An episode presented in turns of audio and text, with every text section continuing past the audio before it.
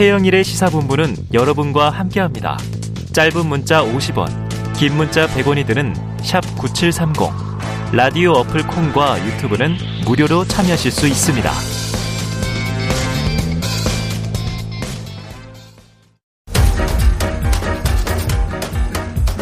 최영일의 시사본부 10분 인터뷰. 네, 화제 이슈를 콕 짚어보는 10분 인터뷰 시간인데요. 검찰 수사권 분리 법안이 공포됐고 청문 전국을 관통하고 있습니다. 이 미니 대선이라고 불리는 6일 지방선거 딱 28일 4주 남았는데요. 이 보궐선거 공천에 대한 궁금증을 이분과 풀어보겠습니다. 더불어민주당 전략공천관리위원장 이원욱 의원을 전화로 연결합니다. 자, 위원장님, 안녕하세요. 네, 안녕하십니까. 지금 지방선거도 바쁜데, 무려 이 국회의원 보궐선거가 7곳이 확정이 됐습니다. 네. 지금 이 지역구 미니 공천. 대선급이네요. 미니 대선, 미니 총선, 네. 이런 얘기가, 얘기가 나오는데, 예. 이 지역구 공천 다 전략 공천위가 담당하셔야 되죠. 네. 민주당 비상대책위원회가 네. 지난주에, 어, 이번에 일곱 곳에서 치러지는 보궐선거에 대해서 음. 공천 실무를 전략공천위원회에서 맡아라라고 아. 의결을 했고요. 네. 그래서 저희가 인물군에 대한 평가 그리고 기초적인 스크린 어, 여기를 경선 지역으로 할 것인가 아니면은 뭐 단수 후보로 할 것인가라고 하는 것들을 음. 실무를 맡게 됐습니다. 아유, 아주 중요한 역할을 그냥 끌어안으셨는데요. 지금 제일 뜨거운 궁금증이 이겁니다. 얼마 전에 관련 언급도 하셨는데, 이재명 고문의 보궐선거 출마 설. 그런데 어제 이 위원장께서 이 차출도 생각해 볼 수 있다. 검토할 수 있다. 이런 얘기를 하셨고, 박홍근 원내대표도 오늘 아침 라디오에서요.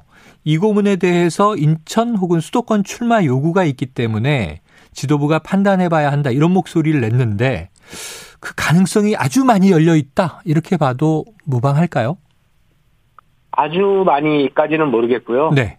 이재명 후보만큼 지금 민주당에서 파워풀한 스타는 없다고 보여지고요. 아, 그 역할론을 어떻게 에, 쓸 것인가라고 하는 것 네. 이것이 이제 판단의 첫 번째 기준이 돼야 될 것 같고 음. 어 전국 선거를 돌아다니면서 지원하는 것이 올바를 것이냐 네. 아니면은 어느 수도권의 어느 지역에 나가서 어뭐 분당 갑이라 뭐 개항을 정도가 나 있겠죠. 음. 이런데 직접 출마해 가지고 거기에서 어, 선거에 정면 돌파하는 모습이 좋으냐라고 네. 하는 거를 아마도 그런 기준을 가지고 고민을 고민을 하고 해야 되고 하고 있는 거 아닌가 싶습니다. 아, 네. 아주 많이 열려 있는지는 말씀 안 하셨지만 꽤 열려가고 있는 것으로 느껴는 집니다. 가능성은 다 열어두고 있다. 네, 자, 당에서 자체 여론조사를 선거 시기에 많이 돌리시잖아요. 네, 그럼 지금 아까 스타성에서는 이재명 고문만한 인물이 민주당에 없다 그러셨는데 예. 출마 경쟁력은 어떻게 분석하고 계세요? 아 이재명 후보를 어, 그 상임 고문을 넣고 여론조사를 돌려본 적은 없습니다. 아, 그래서 아직은 네. 예, 예, 여론조사를 돌려본 적은 없지만 아마도 뭐 어, 여론조사라고 하는 게 지역의 민심들 뭐 이런 것들을 반영하는 거기 때문에 저희가 그렇게 당원의 당심 이런 것들을 반영하는 거여서 저희가 주변의 의견들을 들어보면은 네네네. 어, 어, 스타성이라고 하는 거에 대해서는 누구도 부정할 수 없죠. 음, 알겠습니다. 자, 그런데 이제 이 지금 뭐 본선 경쟁력이든 향후에 조사를 해볼 수도 있겠고 또는 이제 무엇이 당의 승리를 위해서 가장 이 자원을 적재적소에 배치할 수 있는 것인가 이거를 이원욱 위원장께서 고민하시는 거지만 또 본인의 의사가 중요하잖아요. 네. 혹시 이재명 고문 본인의 출마 의지나 지역구 관련 의사에 대한 말씀을 나눈 바는 없으십니까? 아, 아직 말씀을 나눈 적이 없고요. 네. 어, 제가 윤호중 대표님에게도 아직 아무런 그 출마에 대한 의사를 표명한 적이 없는 것으로 전해 듣고 있습니다. 아, 출마 의사를 표명한 바는 아직은 확인된 게 없다. 그럼 이재명 고문은 나온다, 안 나온다, 이런 여러 가지 이제 주변에서 이야기가 나오는 건 듣고 계실 텐데, 어떤 고심을 하고 있을까요?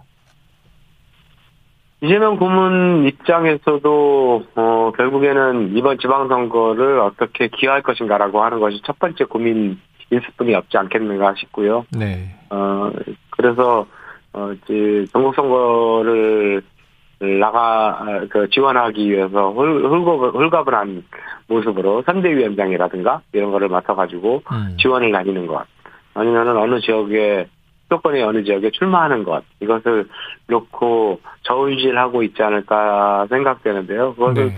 어, 어, 의원들 민주당 국회의원들의 의견을 들어봐도 음. 어, 나오는 것이 좋다 아니면 아, 나와서는 안 된다 이런 얘기들이 아주 어, 치열하게 많이 대립되어 있는 상황입니다. 아, 지금 위원장님 말씀처럼 민주당 내 인사들을 인터뷰해봐도 또 지금 나오는 거는 부정적이다, 시기상조다 이런 의견들도 있으신데 예를 네. 들어서 이제 어제 최재성 전 정무수석이 말입니다. 만약에 네. 이 고문이 출마하면 이게 대장동 문제라든가 법카 문제 등에서 자신을 보호하기 위해서 보궐선거 출마하는 거 아니냐 이런 프레임에 기름을 부을 수 있다. 이른바 검수한박 프레임에 걸려든다 이런 얘기를 했는데 이것도 좀 일리가 있다고 보고 계세요? 아니 그것은 어, 그 야당이 공격할 수 있는 빌미는 될지언정 네네네. 이 최소한 이재명 고문이 음. 어그 본인의 문제를 그런 식으로 고민하고는 있지 않을 거라고 생각을 합니다. 네, 여태까지 네, 네. 이재명 고문이 해왔던 정치의 역경 이런 걸 보면은 실제 어 본인의 유불리를 따져서라기보다는 어 때로는 훨씬 더 불리한 지역에도 네.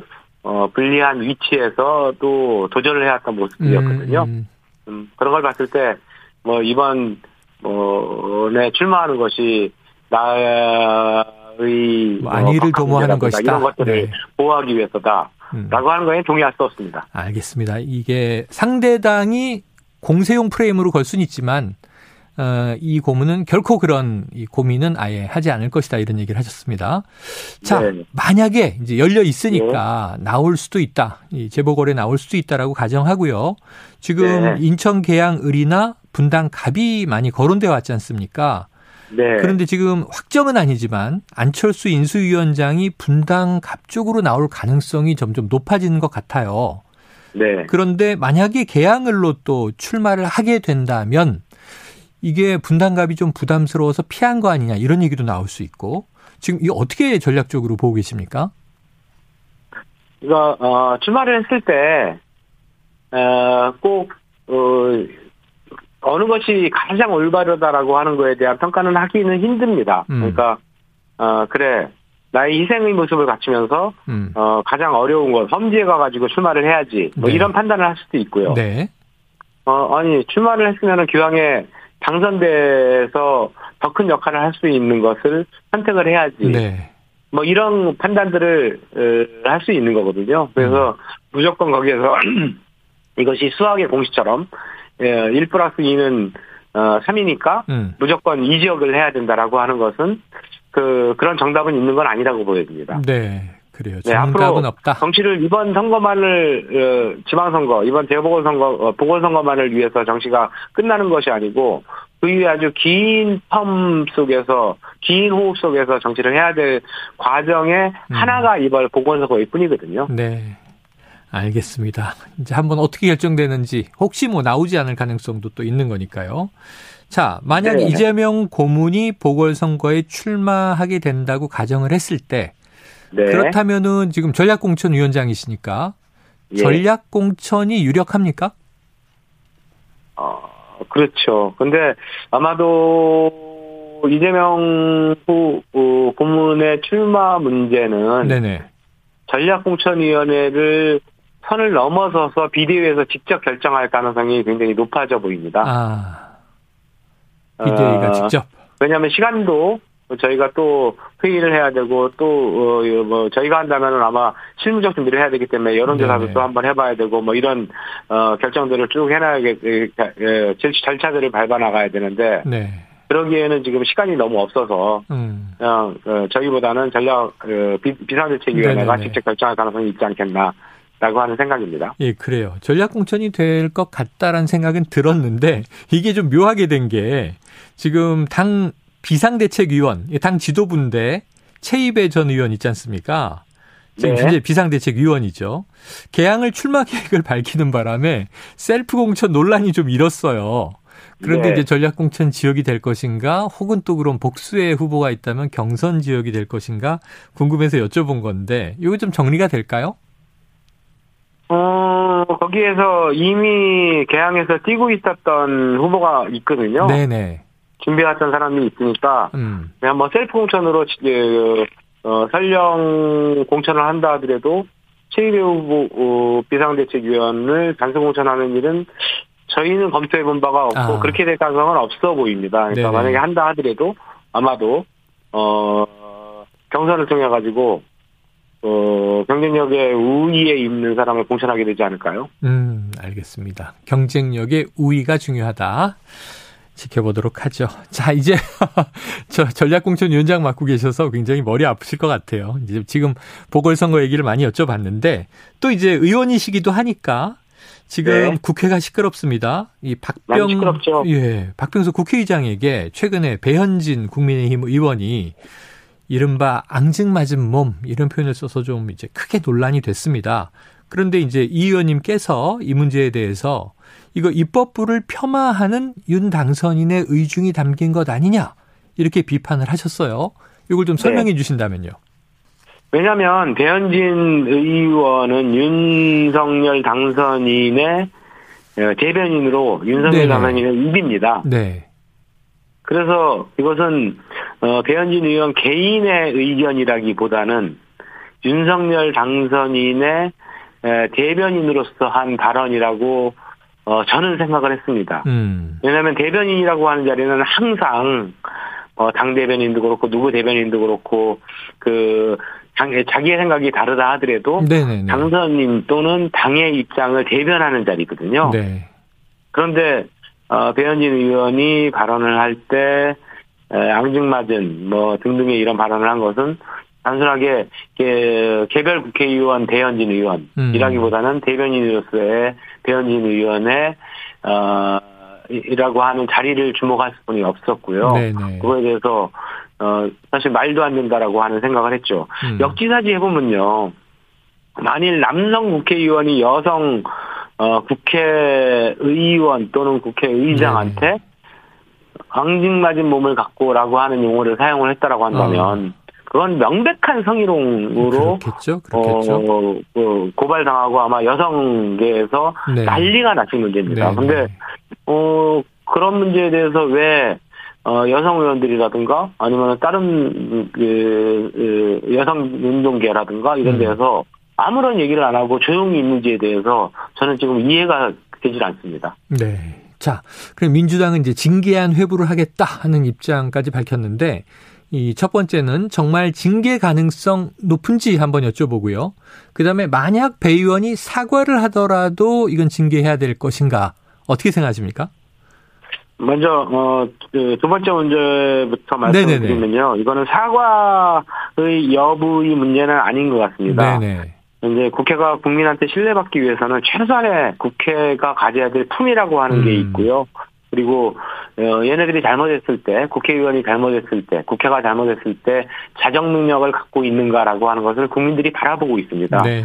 그런 시스템이 예을 갖고 있다라고 하는 거에 대해서 국민들한테 보여줄 필요가 있고요. 네. 그래서 이거는 개인적인 사과 어, 여부의 문제가 아니고 그 시스템을 작동하는 문제라고 보여지고요. 음. 두 번째로는 어 이제 징계안 회부 어 절차에 들어갈 예정입니다. 이번에 어.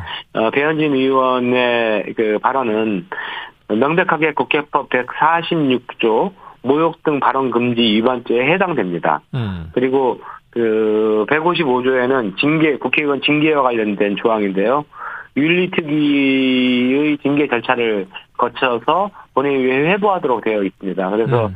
저희는 고발을 할 것이고 어, 그 문제에 대해서 윤리특위의 어, 논의를 통해서 본회의까지 올라오도록 노력을 해나갈 예정입니다. 네. 자, 징계가 되도록 노력을 해나가겠다.